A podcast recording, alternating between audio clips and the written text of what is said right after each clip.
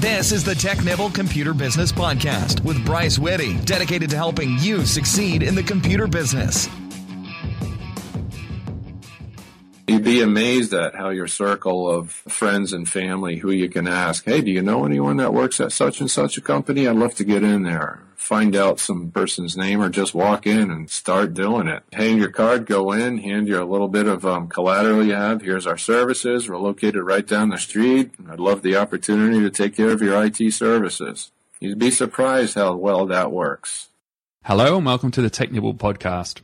Uh, today with me, I have Brian Mayo, who is well known on the Technibble forums as Ye Ol' Stonecat. Uh, he works for a company called Dynamic Alliance, who are based out of Waterford in Connecticut, uh, in the United States. Uh, they have physical offices with four suites, and their primary focus is uh, small to medium businesses. In this podcast, we talk about how Brian gained his skills, uh, how the business gained not only their clients, their small and medium business clients, but also how they gained good clients. Also, we talk about how they got them onto fixed contracts with reoccurring revenue and what software they use to manage them. Uh, hello, Brian. Uh, welcome to the show. Thank you very much, Bryce. Happy to be here. Love your site. Great resource for the techs. Oh, thank you very much. So, would you be able to take us back in time, sort of how, basically, how you became a computer technician? Yeah, back in time.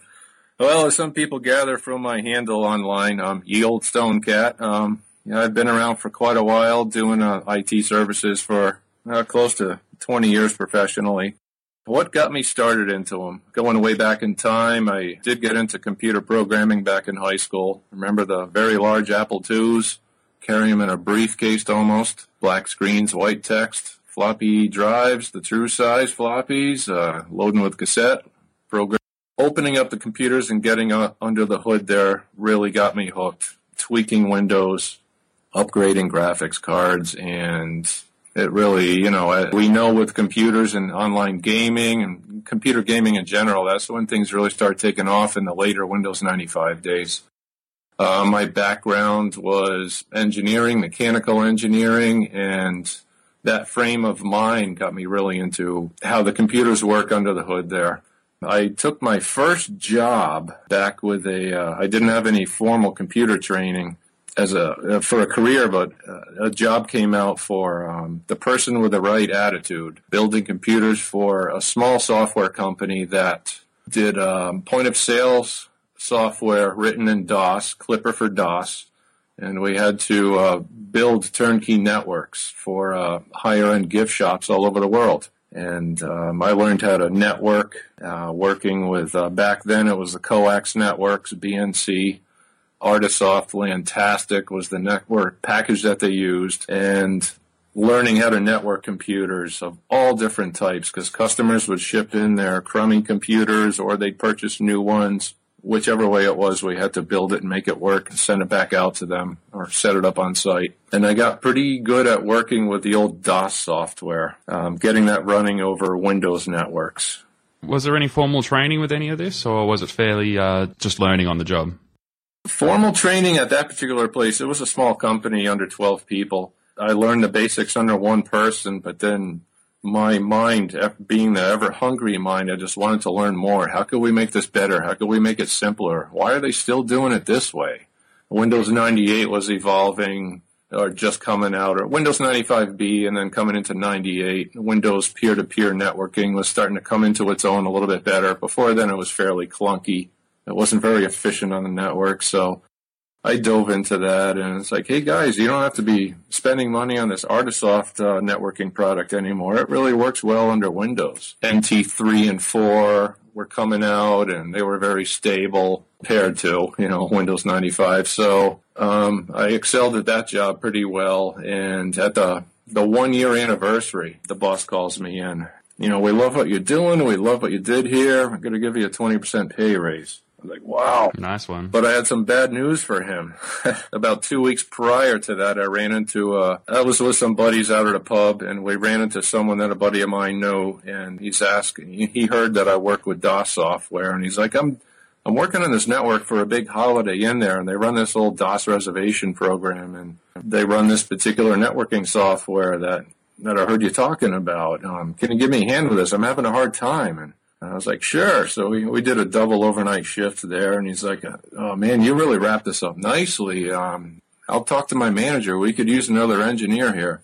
So he happened to be a, a manager at a Computerland store, and they were a big franchise, a national franchise back then. So I went for an interview there and got hired on the spot there, hence my going back to my former job I was just talking about when you the boss there gave me a 20% pay raise and said, we love what you're doing. I had to give him my two weeks notice. Um, and to be honest with you, it's because my mind was always hungry. What I was doing at that point of sale software place was cookie cutter. You know, same thing, the same software, setting up the same desktop, the same cash drawers, blah, blah, blah. I just turned cookie cutter. I became bored very, very quickly. And this other job seemed promising. They started doing big tasks, big projects, working on putting in networks for a whole school systems, wide area networks for us, you know, schools for towns and big construction companies. So I got lured into that, something different all the time. Projects for one place, work on it for a few weeks or a few months and go on to another project, meet a whole different group of people doing a different thing. It's always so different and varied and I loved that. It wasn't cookie cutter and the same thing anymore so that kind of evolved it. I, I worked under some really good senior engineers back then. Um, I mean, they threw me into the deep end of the pool. Not a lot of instruction, except where needed, but just the basics where they knew I could figure it out on my own, configuring um, the servers, wide area network, exchange server. Um, it was a lot of fun there. And then what really kind of drove me in the direction that I followed getting to where I am now was back then, small businesses didn't really have a big uh, computer network presence in their office. There was usually one or two computers because they had dial-up modems and getting to the internet to check their email and basic stuff, or they might have a QuickBooks workstation. But there wasn't really small business networks yet. When it came to networks in the business, back then in those days, it was still more for the medium to enterprise size in my opinion, what changed that was two things. Um, number one, broadband started coming out. Um, we had DSL and cable hit the streets. Back then, that I met um, Philip, the owner of SpeedGuide.net, and um, his tweaking software for Windows 95 to let it perform well on, on broadband with faster speeds. And I became one of the staff members of that site. And I started getting into the, the very first routers that came out the earliest Linksys BEFSR41s. I worked with some of the first couple of hundred off the assembly line with a very buggy firmware. But those really changed computers for small businesses. You could take that, build a network behind it of 5, 10, 20 more computers. They could share that broadband connection instead of having multiple modems everywhere or those shotgun modems where they bond a few modems together like the old WebRAMP products. That's the first thing that had a big impact on where I was going. And the second thing was Microsoft was really polishing small business server. In the early days, they had Microsoft Back Office, kind of the predecessor to Small Business Server, but then Small Business Server 2000 came out and it was so much bang for the buck, so to speak. You got a really powerful server suite to run your business on. You could have a local exchange server and SharePoint and shared fax and remote access. And that combined with broadband, I just saw where that was going. You know, it's like, let's master small business server. Let's master routers and really figure out how to get business networks set up on it and make a, a great deliverable product. So that that's kind of the path that I followed so far. We I really tried to learn that product well, make some great deliverable products out of that. Now, along with that, the management of our company, I guess you could forecast that, hey, we're, we're getting some good computer services and gear into small businesses, but this is the kind of thing that's going to need some support and let's get clients on contracts, you know, fixed amounts per month the owner of that company back then seemed to have good foresight on recurring revenue. Let's take this accounting office and, you know, their tax software needs frequent updates. They have to update the tax software several times a year or once a month, something like that, take care of it. They go through a lot of printer issues, you know, so much printing volume, printer repairs. So let's figure out some formula to get them on what we called back then was just fixed monthly, monthly clients how many computers do they have? How many servers do you have? Well, what do you think a good price would be a month per month to support them? And we started working on that formula back then. And that was before managed services or MSP became a buzzword. You know, we did it the old fashioned way back then, the old um, dial up VPN, you know, PPTP, VPN, remote in, remote desktop, or we used to use VNC a lot back then. Um, but that's how we started supporting business clients, turning it into nice recurring revenue getting the good checks in from each client for several hundred dollars or so, or bigger ones. Uh, back then, we didn't have the thousand dollar a month stuff, but it was the start, and we really kept on that. Kept selling that service and finding that clients liked it. It's a fixed fee, especially nonprofit clients. They like that predictable cost for services. At that time, the uh, Computerland franchise that I worked for, the management there was was quite a bit into going out and partying, and part of that was even chamber events. Um, they'd rub elbows with the chamber uh, after hours events because it was drinking events for them. But it turned out to be pretty good because a lot of big wigs in town would would go to the chamber events, and that's that was a good way to shake hands with people, um, get your name known. And he also buddied up really close with some big gun accountants in the area. And I've noticed that with a lot of business clients, it's usually the finance director or, or the higher ups in accounting that'll drive the computer purchases. Um, they select the software that the company runs on they select the line of business apps. They select the accounting packages, the Sage, MAS 90, QuickBooks, uh, all that kind of stuff. And the computer purchases and, and the services for IT are more under their guidance. So at that time, they it was really those two avenues where they got a lot of uh, business clients. Uh, was through the networking, through chamber events, and getting to know the key people in the area um, and especially the key accountants or some big accountants that did the accounting, the higher end accounting for larger companies. Getting to be buddy buddy with them, let you do a lot of networks for Microsoft Great Plains installs or stuff like that. And it was nice back then doing the big server projects, installing a small business server. You'd get a good, great payday out of those. You know, the server itself, at least several grand or five grand, and at least that for consulting fees for installing it.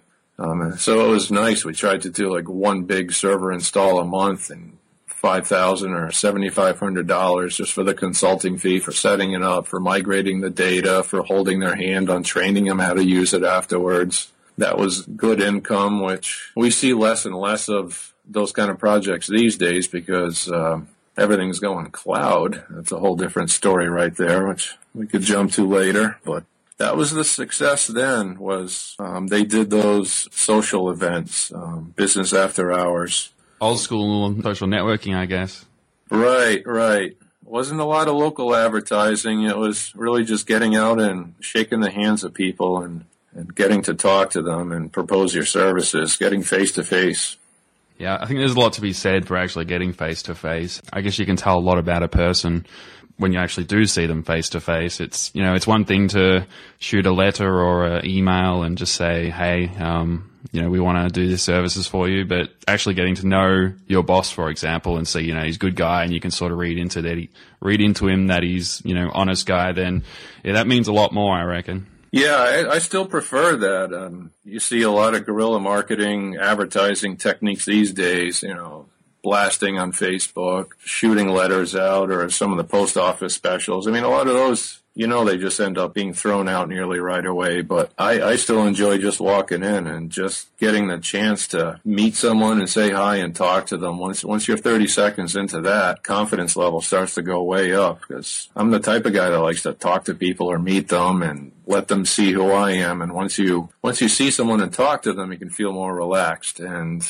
I think your chances of success go way, way up. I still prefer the old fashioned way or getting referrals, which can lead to some other networking stuff that I did in more recent years, like BNI networks worked great for me. My colleague did it for several years longer than I did. Um, but we got some great, great business out of that, and it starts to help spread your business name around town with the people that count. If you're going after businesses, you want people to know your name other people in other businesses and they help spread your name and uh, you got to get it out there and through word of mouth through referrals uh, those are some of the best things i think. Did you ever do any sort of alternative forms of marketing? Well not alternative more traditional say um, newspapers that sort of stuff. Yes we have you know, years ago we used to do the yellow page ad. And of course, when we get calls coming in from someone we don't recognize, we always ask, you know, how did you hear of us? Um, what made you call us? And basically, how did you hear of us? Everyone that comes in will, will ask that if, if we don't know where they came from. And to be honest, like yellow pages ads, I, I think I can count one one client we got in, the, in like the past five years, and, and we stopped that altogether um, two years ago. We did a little bit of radio blasting every now and then, and I don't believe we ever got a client calling us because of that. I don't dismiss it entirely though, because those radio blasts can still get your your business name out there and recognized. And I think it just takes a long, long time of doing little things like that over and over. And another one that comes to mind is uh, Little League ball fields in town. They do a lot of asking businesses to advertise on their fences there. You know, you put up your four foot by six foot um, sign on their fence for you know, 400 bucks for the season. You're helping out a community and you're getting your name out there. You know, many people drive up to that fence, parking their cars to watch their kids play Little League. It, it gets your name out there we may not get a single client from that, but it's helping get it, getting it out there, which I think ultimately leads to more um, clients calling us down the road. You mentioned uh, earlier that uh, you guys do what you can to get these clients on uh, fixed contracts and recurring revenue. Can you tell us a little bit how you go about that? Well, the the first thing is um, the security services is the big draw um, or the big push that I do. Managing the computers, keeping the updates going um, as far as Microsoft updates, and I've been beating the drum for years over the web players being a big vulnerability. As for getting today's malware threats, you know, it's not so much viruses like we had years ago spreading with Outlook.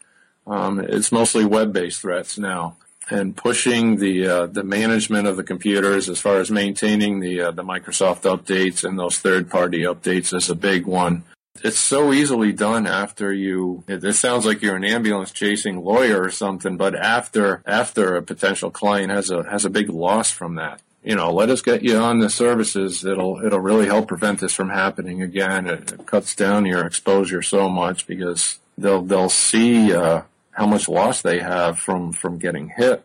You know it's not so much just the loss of a computer for half a day. It's the repair bill for that is a what else happened during that? What what about the employee that sat down at the computer? Uh, a lot of places, um, if the employee doesn't have access to their line of business software, that, that's a huge productivity hit for them. They can't. It's not like 15 years ago where they could have the employee go shuffle papers in the file cabinet and still get work done. If they can't stare at their screen for their insurance software, applied systems, or their their healthcare software like Suncoast or whatever, if they can't get access to that they're really knocked out for a while. And and the threats of today's malware, um, CryptoLocker, all those variants out there, it, it can really hurt them. A lot of times, it's nice when they, it's great when they adopt it early. You know, the all-you-can-eat plans, the managed services, they adopt it early, and that's that's a great win for you. But over time, you can also show them the costs over the past year.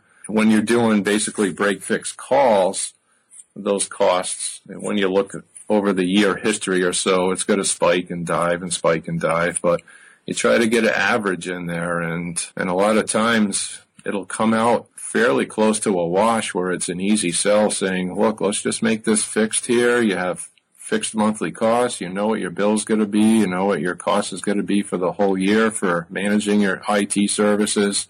Let us take care of that for you. And, and the backups also. I'm sure a lot of listeners here will know that if you leave the backups up to the end users, it, I don't know, greater than 50% of the time, it just doesn't happen. I, I can't think of how many times in the past um, something's happened. I've had to go restore from the old clunky tape backup, and oh boy, this tape's been in there for I don't know since last Thanksgiving, and guess what? It's not even readable here. Who's changed it? Who's run the cleaning tape? Uh, and guess what, guys? I can't restore this. It hasn't been functioning for months. And uh, I've seen some real bad moments there. Uh, Someone even lost their QuickBooks for like 13 months. They had to roll back once, and I, I still remember the tears on her face. She she crumbled to the floor right there. But I mean, telling them that you can manage that, you watch it every day, you get the reports every day. If something stops working on the backup, you address it. You take care of it, and it's always working for them. And, and you can share those backup logs with them. So if they care of, about checking that email that hits their inbox each day, they can say that it's working. And if it's not working, that we're going to be on top of it and we take care of it a motto that my colleague came up with. Um, let us take the worry out of your IT. You know, think about that for a minute. Let us take the worry out of your IT. We manage it for you. We keep it running smoothly. Managed services can really just help the client systems run smoothly and they get their full productivity out of their employees sitting in front of the computer from nine to five every day managed plans also will allow those little guilt-free calls to us. You know, hey, I'm having a problem with this. A lot of times a client is going to be hesitant to call if they're just on a break fix it. You know, they're going to call you and get scared of that $100 bill or so just for a 15 minute phone call or so. But going on a managed plan lets them make those little guilt-free quick phone calls for quick questions because we're there for them. You know, we're, we're going to make sure it's running fine and we're happy to answer their questions. They're in a, a top priority queue. They can call us and get instant support. So it's a nice, it guarantees them a nice speedy response also. There's a SLA there. Call queues, get to your problem right away or answer the phone right away or you have access to my cell phone. Those are all perks that they can get from that. So were most of these uh, contracts that you got, was it mostly after the fact that you sold them, or were there some ever before the fact they had before they had a major failure, for example? I'd say quite a bit of them were were before. I can't say fifty um, percent. You know, there's a big difference there. Perhaps nearly half, or they've just been with us for a little while, and we've said, look, you know, some months are little little little bills, and some months you have big bills. Here's the average, and uh, let's just you know agree on going with a fixed flat rate each month, and we'll take care of it for you. Other types of clients like uh, accounting, um, a lot of healthcare agencies, they they need frequent software updates, so they they kind of need that MSP um, proactive plan in place where and that's going to be what gets us up at five in the morning. So they could we could roll in those EMR updates that they need almost weekly or um, a couple of times a month for the some of the tax accounting software. If you want us to do that for you, we're going to push the MSP because I need a reason in my in my paycheck to get up at five in the morning to work on your servers. So that helps drive it that way. And we find it just very easy with nonprofits. They especially love to have those fixed monthly support fees there. So they're very easy to get on board with those plans. They have the board of directors vote on vote on that budget, and they propose that, and it keeps their accountants uh, very happy. They don't like um, surprises. They don't like big varying bills nonprofits was a big success story for us. We have uh, quite a few clients that are nonprofits, and it works out very well for both sides. What sort of technology are you using to sort of babysit all these customers? Like, what software are you using? We just we got tired of doing it the uh, the old school by hand method about uh, six years ago when we started looking for some RMM products. You know, back then, like I'd mentioned, we used to do it the old fashioned way. Um, VPN to their router once inside the network. We'd run VNC or remote desktop client and do everything by hand manually it was pretty tedious. And uh, off we went on a search for RMM tools, and we took a look a lot of, at a lot of the big players there: Kaseya, GFI, N-able. Uh, there were a couple of others there. At that time, we we liked N-able the best. They were very pricey up front. Um, they still are considered. I mean, they're they're like the Cadillac of RMM tools. They're a steep buy-in point, big price to jump in with them. But we were pretty lucky. We had quite a few managed clients already because we had been doing it the old fashioned way for so long. It was an easy transition for us. You know, we, we coughed up, I think, almost $4,000 just to purchase it initially, to purchase the licensing and, and onboard with them. But we already had easily that coming in each month with, with our regular clients. So we were, we could transition that monthly income right over to this already, and we benefit from it because it made it so much easier for us. We it relaxed our time. It, it freed up a lot of time for us. You know, if we were to do that as a small startup or a one man show right now, that's where I see uh, different RMM tools like GFI be a little more likable for, for the smaller startups or the one man shows because um, it's it's more of a true pay as you go. You can onboard yourself with a couple of individual clients. There's no initial big buy in.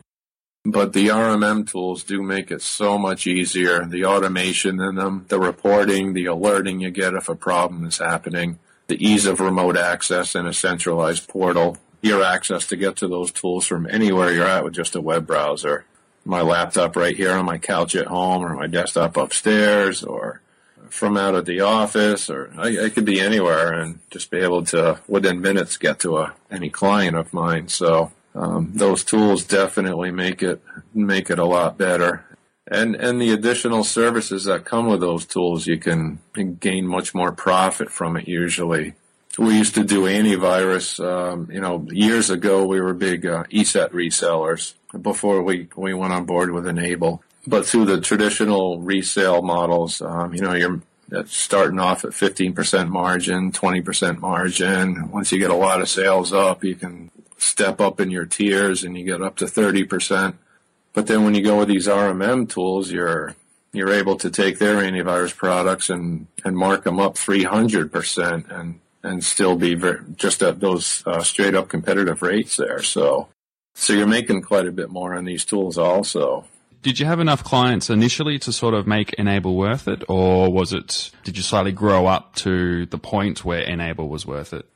We pretty much washed even. I want to say when we first onboarded. I mean, cutting that check for I think back then just initially with 200 seats or so was uh, I don't know, almost four thousand dollars. And by the time we, got the hardware in, because we we host the server in our own server room, so it was a wash. But what I was saying before is it freed up so much time of ours because those existing clients that we had, even though back then it wasn't a lot of MSP clients, doing them by hand the old-fashioned way was very very time consuming for us once we came on board with the RMM tool there, N-able, it uh, freed up a lot of time because we could automate that. So it allowed us to make that hurdle fairly painlessly. Uh, it was about a wash, a wash off back then, but that freed up so much more time so we could start going on our campaign and getting more and more clients and start building that up. Yeah, I think a lot of people would be would look at uh, such a large figure like four thousand dollars as sort of okay, I'm I've lost four thousand dollars or I'm four thousand dollars out of pocket. I guess what you're saying is they need to understand that it's not that you've sort of lost four thousand dollars, you've gained hours to get more clients and and sort of make it all exponential. That's right. I mean, you don't have to hop from computer to computer remotely to manually go update their, their Flash and their Java, and, and you don't have to spend as much time managing the old clunky WSUS management console to push out updates over their network. I mean, that thing you'd wrestle with, wrestling with WSUS all the time is, is pretty frustrating. And just, you know, visiting each workstation remotely, I have a, you know, say I have 15 business clients and each one of them is from 10 to 30 computers. I mean, just add all those up. You're going to visit those individually. That's a lot of time. And I'm not saying physically visit them, but remotely visit them, remote desktop to them or VNC to them, run those Windows updates, run the web player update, give them little tune-ups here, check their antivirus. It's very time-consuming. You, you, go to these tools that do it. Um, the security patch manager for N-able. I mean, you just have to you have your global profiles that you apply to your clients, and and you just push that out. You know, one click here, and it's going out to three thousand individual workstations. Do the math there. You're saving yourself a lot of time. But then what I was saying also with the other um, a la carte services that you could have in there, such as the antivirus, your as your client's uh, third party antivirus or whatever they were running, uh, as those site licenses run out, we started rolling them over into N-able's bundled antivirus. So we started making a lot more money that way because instead of just making 20% margin on it, you're making 300% margin on it. So look at the revenue that this starts bringing in for you when it comes to those other services, such as that. Antivirus being a big one. Patch manager is also another one that we're rolling out. You charge for that. You're charging your clients for that, and it, it's a great revenue. And we looked at our reports for last year, and um, you know, just the MSP clients, the income from that was fantastic. I'm just taking a quick look here. I mean, just over the MSP stuff alone was, you know, for our part, was about 40% of our gross income for the year, um, which was very good. You know, we spent we have a, little over 3,000 clients on our N-able system right now, and it cost us about 26,000 last year because of all the licensing we have in it. It's gone up quite a bit since that initial 4,000, but, but we've put a lot onto it. And if it brought us in over 400K or so, it's, it's a nice investment there.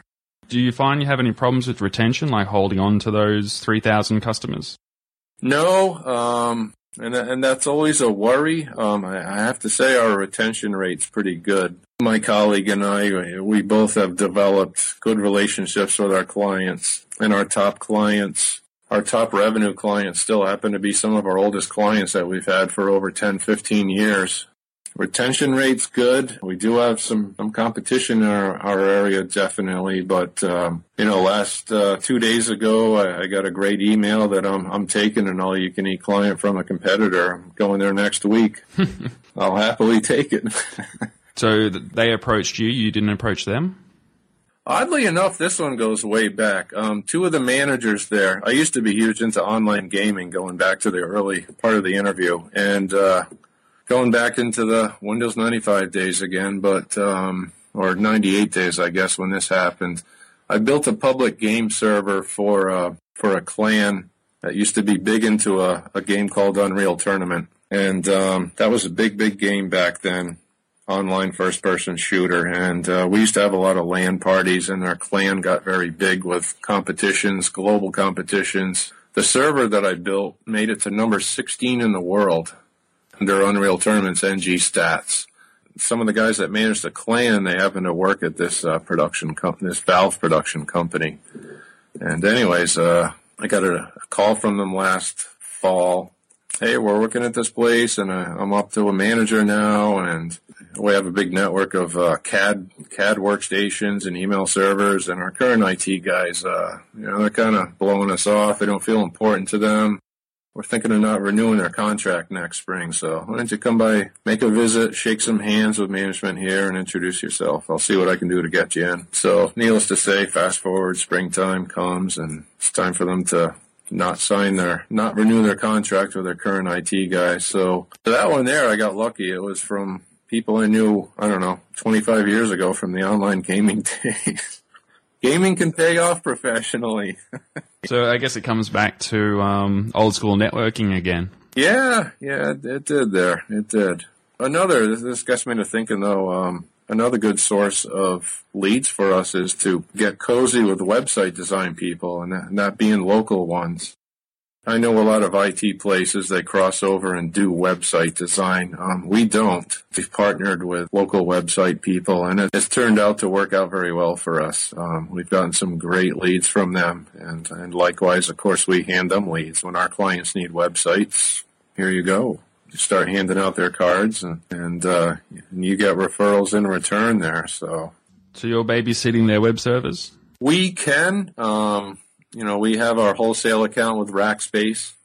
Um, if our clients need website, we're happy to hang them there, provide that service for them. If they have their own website people, great. You know, we can hang it for them. Or some website people like to have make their own bus fare on reselling web hosting services, and, and great, let them do that. I don't want to step in the way there. I mean, revenue from hosting a website really isn't that much. I'm not after the $10 a month profit or something. You know, we really try to, to stick to much larger things. Um, you know, disaster recovery, um, backup services being another one that we're really going after the high end ones. I, I don't want to focus too much on $15 a month packages. I really want to see something that's over $150 a month, and that's with a 100% markup. Quite a few packages with a, the higher end disaster recovery can can be several hundred dollars a month, and it's it's a great product with um, fantastic ease of mind for the IT provider, but it's it's a good moneymaker, and it's turned out to be one of our biggest. Uh, yeah, it has been our biggest um, MSP service that makes money.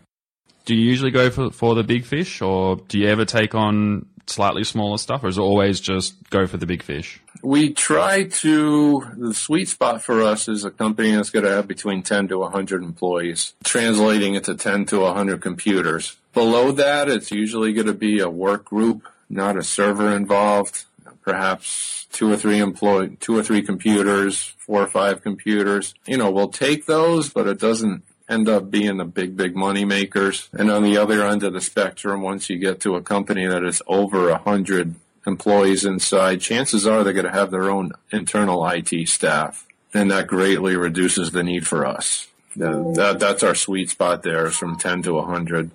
And I'd have to say our top 10 clients are between 60 to 100. So those are great. I mean, I love a server room that I can build where you have a full size cabinet and you have four, five, six, eight servers in there and another whole stack for switches.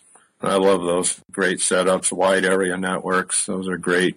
I love those type of big projects like that. You mentioned the web developers before, and you got cozy with them. Um, how did you actually go about getting cozy with the web developers? Let's see. Well, when we started out, we were renting uh, renting a small suite in a five story building in downtown area, and there happened to be one down the hall from us. So that was number one. Uh, number two was another one that was just starting up in the area, and he happened to be a developer. He happened to be the guy taking care of a website for a uh, a nonprofit client of mine, and I met him because he wanted to uh, he wanted to have a little hidden link in his website on for letting the staff remote in through Small Business Servers remote web portal. So we had met and just I don't know the idea clicked. It's like he was asking me, "Hey, you know other clients that need their websites overhauled?" please give them my card. And I'm like, likewise, you have some clients that need their servers or network worked on. Here you go, my card. That was quite a while ago. And, and, and that particular guy, he ended up, uh, geez, you've probably even heard of him, but he, he's gone national and he's gotten huge into the SEO model and everything. But, uh, started it out as we, we fed each other a lot of business. So it was very, very good relationship. And I've pursued that with uh, several other website developers and it's worked pretty well. So it's a great partnership. You, you know, since we don't want to touch websites, we don't want to design websites. Um, I like to stay on the inside of the firewall from the street in. it just works out well. I think it's a great, it's a great strategic partnership. Another one that's worked out well for us is smaller, more specialized ISPs, um, internet service providers that, you know, not your local cable company, not your local phone company, but the small one that's in the area that caters to businesses only and they do really specialized setup. Canopy point to point wireless and, and kind of stuff like that. They handle the bandwidth on the outside. We refer them bandwidth clients and uh, web hosting and, and email clients like that, and they refer us to do the inside of the networks. And that's another one that's worked out very well. How do you approach them uh, to sort of team up? That one you have to get lucky and know someone. I'm trying to think of the two places that. Well, one story goes back to gaming. Anyone remember a game called Quake 2? I think most people would. Um, I think if you were born in, in the 80s, everyone knows that one from the 90s. I got lucky and, and met, met a met someone who ran, ended up being one of the owners of a small ISP that ran a server for that out of their data center there, and uh, ended up meeting him, and it took off well from there. And the other one was, oh, going back to that Computerland uh, company that I worked for years ago. There was a guy that did the wiring for them, all the wiring jobs for their commercial projects. Um, you know, the, the data wiring.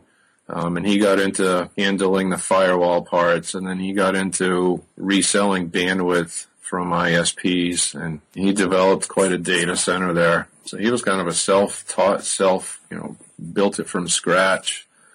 um, small ISP that stayed in the area for, for near 20 years.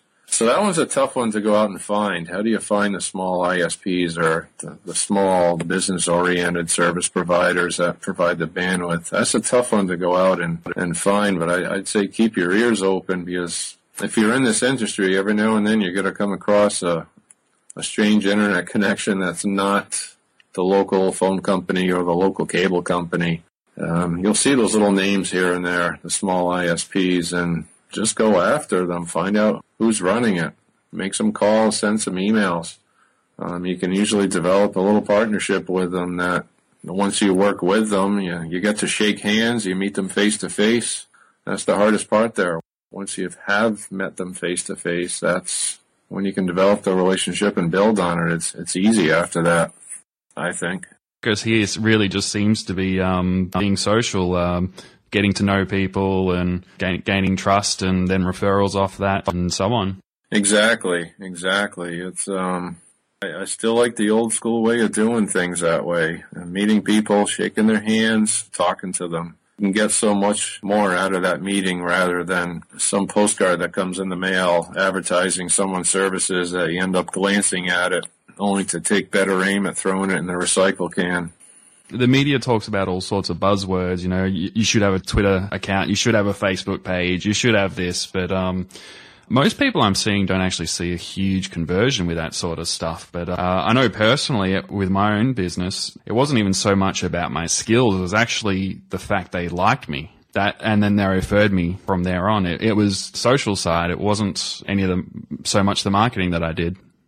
Exactly. Every time we, you know, we're, we're talking with a, a new website developer for us and we're looking at doing a partnership with them. Again, there's the partnership thing. Um, they've been around for a while, had some big clients and we're ready for like phase two of their proposal for our website. Our website you don't want to look at it. It was designed so long ago. It's so stale, so dated looking. But we don't get business from the websites. We get business from word of mouth. We prefer that method. Nonetheless, we're having it overhauled and, and they keep saying, what do you guys do for your social media? And in our prior person, uh, we had for about six months, we were going to have her do some SEO boosting for us.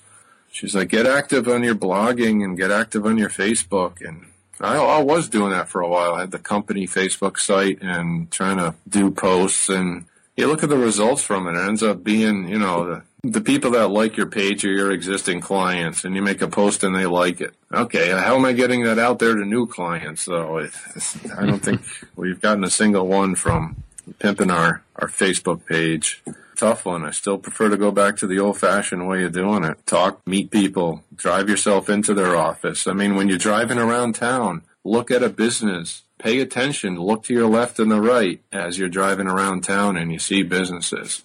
Gee, I'd like to have them as a client. That looks pretty cool. That's really, that's a growing company. I wonder what they have for servers. I wonder what they're doing for backup. Well, stop wondering. Go in there and find out. Chances are you know someone that knows someone that works there or know someone. It's, You'd be amazed at how your circle of friends and family who you can ask, hey, do you know anyone that works at such and such a company? I'd love to get in there. Find out some person's name or just walk in and start doing it. Hand your card, go in, hand you a little bit of um, collateral you have. Here's our services. We're located right down the street. I'd love the opportunity to take care of your IT services. You'd be surprised how well that works. Making that first step to do a, a personal appearance really, really helps.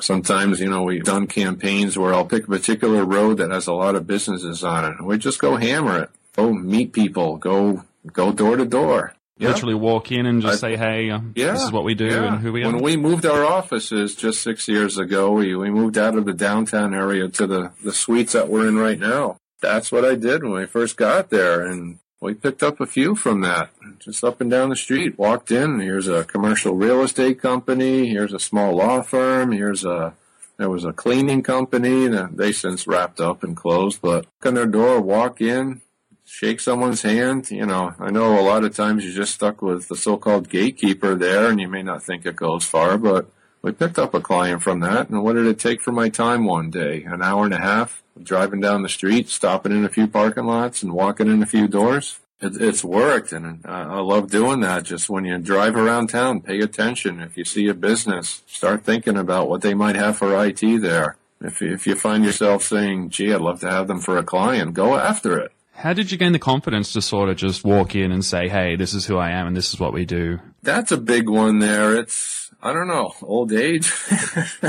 if I'd have thought of doing that like 25 years ago, I'd be in the shy side of things. But I don't know, just life experiences, or when you, when you're trying to, I think when it shapes your own paycheck is, is when you make a bigger hurdle to go do it.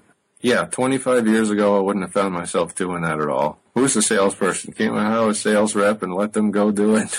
but I think just once you start caring about building up your own client list and you start setting your monthly and your yearly goals, your annual goals, um, you know, you're looking at doing another 15% this year and come September, you're not quite there yet. That starts driving you to do it. Plus, I got to say, probably just something else with getting towards old age.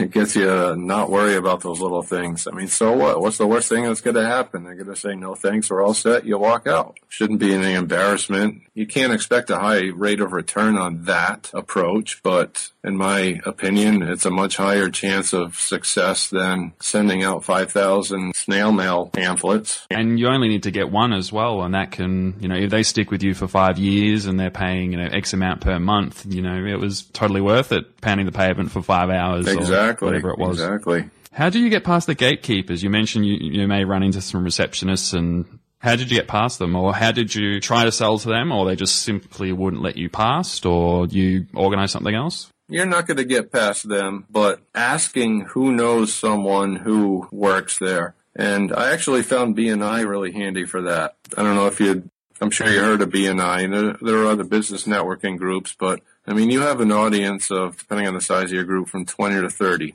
business people who are in your region. So you have their ears and you have to think of their circle of friends and colleagues. Once a week, I would stand up as part of my uh, quick speech there. Once a week, I would name some company that I wanted to get. Such and such law firm, such and such insurance company, uh, such and such nursing home, such and such accounting firm, whatever. Yes, yes.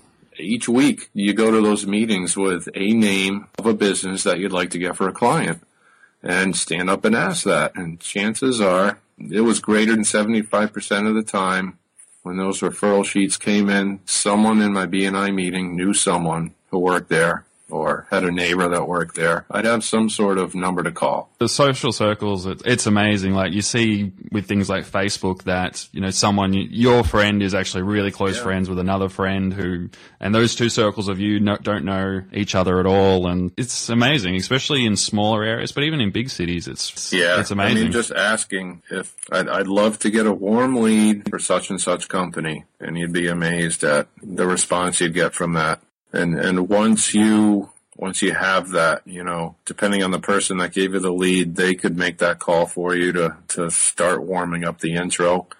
Or at least you'd have a name of someone to call or, or email and say, hey, such and such gave me your name. Um, do IT services. I'd love the opportunity to talk about your IT needs, and, and it would work.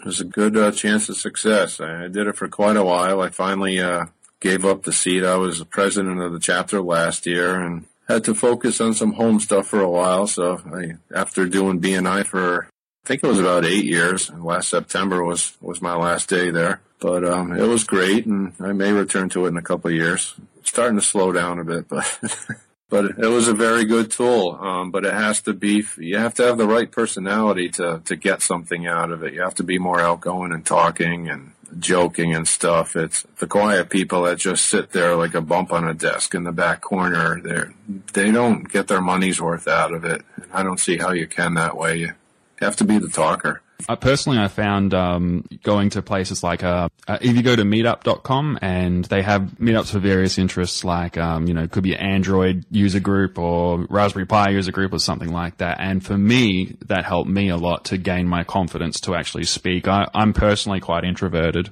But um, going to those sort of places where I knew what I was talking about got me talking and people would ask me questions and then that's almost like, you know, sort of consulting and you know, asking how I go about things. And so for the people that are actually getting stuck and sort of can't go out and go to a BNI and just start talking to people, try something like Meetup first, um, and a little less pressure as well because it's not related to your business. Yeah. Yeah, and after talking about BNI for a minute, I think that was a big confidence booster also for me because you'd be standing up in front of that crowd, a small crowd, granted, but you'd be forced once a week to stand up in front of people and talk and blob about yourself. And eight years of doing that, I think, changed a bit of my myself too, as far as confidence of just walking in. Definitely had a positive impact on me. Made a lot of good friends with it, a lot of good business contacts, and it was a great tool for us. I think, um, relating to what I was saying before, looking for strategic partners to work with. I've seen a lot of people on your forums talk about BNI didn't work for them. I think you have to do your homework with that. Um, visit chapters,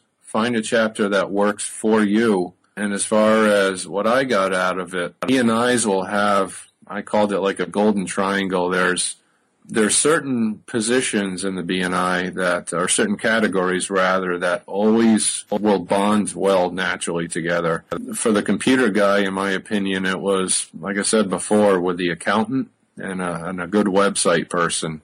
Um, if you find a chapter that has that, and I got a bit out of um, some higher end law firms too look for ones with uh, strong people in those categories. If if you visit a BNI chapter and they, they have a tiny accountant that's not very strong, um, or they don't have a website person, I think your chance of maximizing your value of that BNI group is going to go down. You know, you want to look for a group that has strong players in those categories because they're going to be the key to your to your success there. Th- these are amazing tips. There's a lot of actionable stuff for um, the listeners here. So to rehash, basically, you're saying be super social and to know people. Basically, get out there and pay on the pavement. Don't sort of wait it all to come to you. Go out there. People may find that while it may take five hours walking around, um, you only really need one good client that stays with you for years, and that's how you really start making some money. Also, consider going to BNI. Um, it allows you a bit of a backdoor sort of past the gatekeepers. So go there and ask who you want. And again, that gets you sort of past the gatekeepers, the gives you the in. You also mentioned find different chapters and especially look for the golden triangle accountants, lawyers, and web developers. As you mentioned, seem to be pretty good and go out and find strategic partnerships. What works together well. And it sounds like being a gamer paid off going back to your youth there, you know, your parents lecturing you for being up on the Atari or Nintendo system into the wee hours of the morning. Do your homework. Your games aren't going to make your living for you. I don't know. It kind of worked out okay for me. It put me in the right direction. Started taking computers apart, putting them back together, upgrading them, modifying them, and opened up a whole uh, opportunity for me to carry me to where I am today, going into my uh, last years of work. You're a great storyteller as well, and um, Thank you so much for that. Like there's, there's just been so many tips. There's so much that people can sort of take action on. It's very practical stuff. Yeah, glad to help. Um, you know, your, your boards are a lot of great resources. There are a lot of sharp people there participate on your forums and it's, uh, I'm, I'm happy to contribute there. Um, it's a great resource for, for the young people trying to start out find their way through this uh, ever-changing field. Certainly, uh, one of the fastest changing fields out there. I want to thank you a lot for for the website you built up. Thank you, and, and thank you for your contribution. Just for the record, you've been a member since 2011, and you've got nearly 9,000 posts. I have been a member. I founded it in 2006, and I've only got two and a half thousand. So you definitely contribute to Technibble, and um, the posts you do, uh, some of your posts are like a little mini ebook, just about you know you know your stuff. No, thank you. I guess uh, yeah, experience with age.